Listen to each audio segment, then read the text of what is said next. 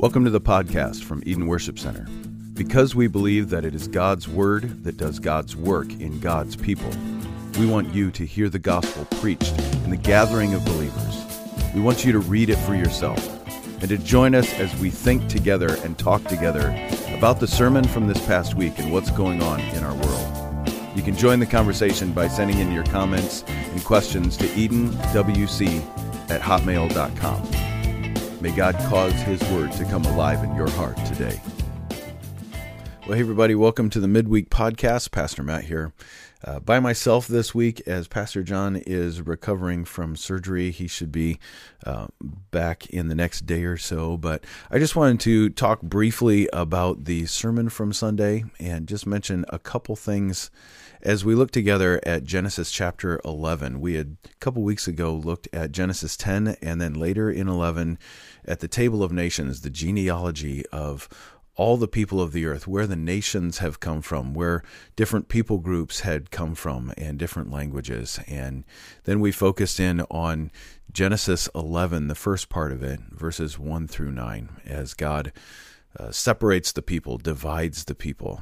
And I, I think it is important as we think about it to acknowledge how often we really look at God through the wrong lens in thinking of Him as a man, as a human. And so we tend to attribute to God human characteristics that are typical in humanity, but nothing like the nature and character of God. And so, as the people gathered together to build a city and build a tower, and God says, Let's go down and see what's happening, and let's confuse them, their languages, so that they cannot communicate and build this tower. It almost seems like God is picking on them, like he's the mean kid who just wants to come and knock over your building that you had made. And yet, that's not at all what's going on. We know that God is good. We know that God is righteous in all that He does, that He is holy in not just what He does, but who He is. And so it is impossible for God to be the mean kid. So we need to stop and look at this passage and examine it from what is really going on. And the truth is, this is an echo of what we had seen in Genesis 6 as time is leading up towards the destruction of the earth and the flood. And Genesis 6 told us that the earth was corrupt in God's sight, that the earth was, earth was filled with violence, and that God saw the earth, and behold, it was corrupt. All flesh had corrupted their way on the earth. And God said to Noah, I have determined to make an end of all flesh. And yet God promises Noah at the end of that time that he will never again destroy the whole earth with a flood and gives the sign of the rainbow in the sky as God's eternal promise that God will see and God will remember. And yet, only a hundred years later, we find ourselves in this place where the earth is again corrupt. Man is gathering not just to build a city and a tower, but to fight against God's clear command that God has been saying from the time of Adam and Noah that he would uh, bless humanity, that humanity was to be fruitful and multiply. That meant to have physical children, that they were to spread out on the earth, to subdue it, to have dominion on it. And what do we find them saying here in Genesis 11? Uh, we find this repeated phrase of, Come, let us. Come, let us. It's this defiant, let's make bricks, grab the tools. Come, let us build a city, build a tower into the heavens.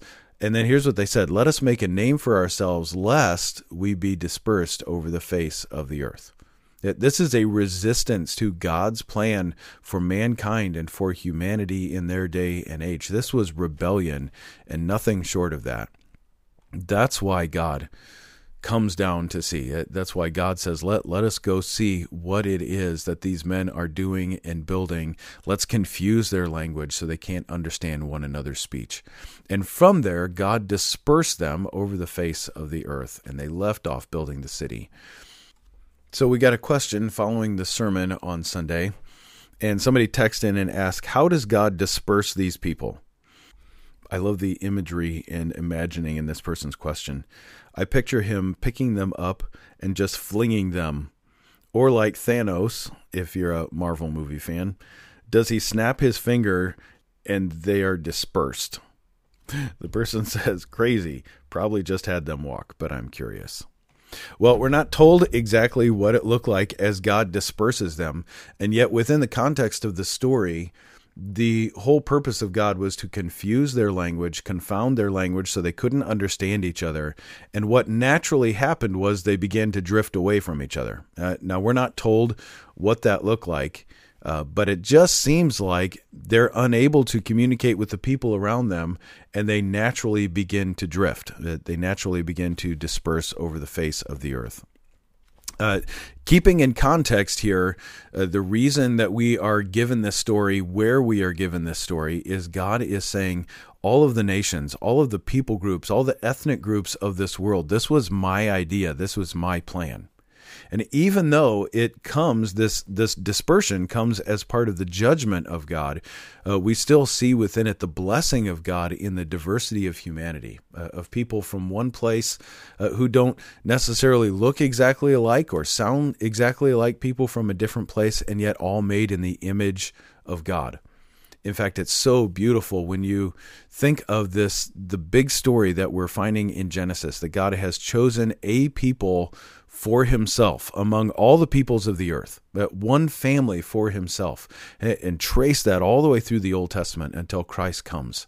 And it, there's echoes of there's there's a bigger promise that is yet to come. That it, it's not just salvation for the Jewish people, and then in Christ it's this explosion of adoption into God's family that people from every nation, every ethnic group, every people group from around the world, every I love that when it says it, it also includes every language and tongue. It's it's all of these people that God divided now bringing back into his family, inviting people from every group. That doesn't mean every person is going to be saved. That that's universalism. That, that's thinking that everybody is just going to be saved just because God is super nice. Well, then he would cease to be holy and righteous as well. But that from every nation, from every people group around the world, God is going to call people to rightly see him and worship him. It is a beautiful picture of God building a diverse family. And I love that the church actually gets to live some of that out that we aren't just building a, a, social group or a club of people who look just like us. The thing that unites us is Christ. Even if in our area, most people tend to look alike, the diversity that God is aiming for is we're not just gathered because we all think alike or act alike or talk alike. It's actually that Christ has joined us to himself and therefore to each other. And so we we ended on Sunday uh, just hearing this refrain as the rebellious people say, Come, let us. Grab your tools, grab your bricks. Come, let us build a city in rebellion against God. Let's build a tower of worship to illustrate how much we don't need God. And God almost mockingly says, Come, let us go remind them who's God and just who is a frail human. And then, as that church, as that diverse group that God has called to himself, I, I love these two prophets, Isaiah and Hosea. Isaiah 118, Come, let us reason together. Though our sins be like scarlet, they shall be white as snow. Though it's total covering all that we have, all that we can see, and there's nothing we can do about it, through the power of Christ and his coming salvation, we can be cleansed white as snow. There's actually another possible translation of that. Uh, though we are as scarlet, we will be white as snow, actually talking about leprosy. Though we look like we're fine, there's a chance that this uh, infection of of sin that has such a strong grip on us uh, will turn us leprous, white as snow. It's all going to decay and fall. Either one of those two options is basically saying our sin has the power to destroy us if we're not careful, and yet Christ has the power to save. In Hosea six one, come let us return to the Lord.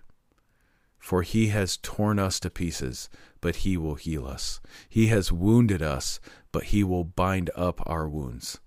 Even though sin has ravaged so many individuals, yet we hear Paul say, And such were some of you. That lives that were marked and even marred by the sins of your past. Such were some of you, but you were washed that you have been made clean in Christ through his blood, through his sacrifice on your behalf.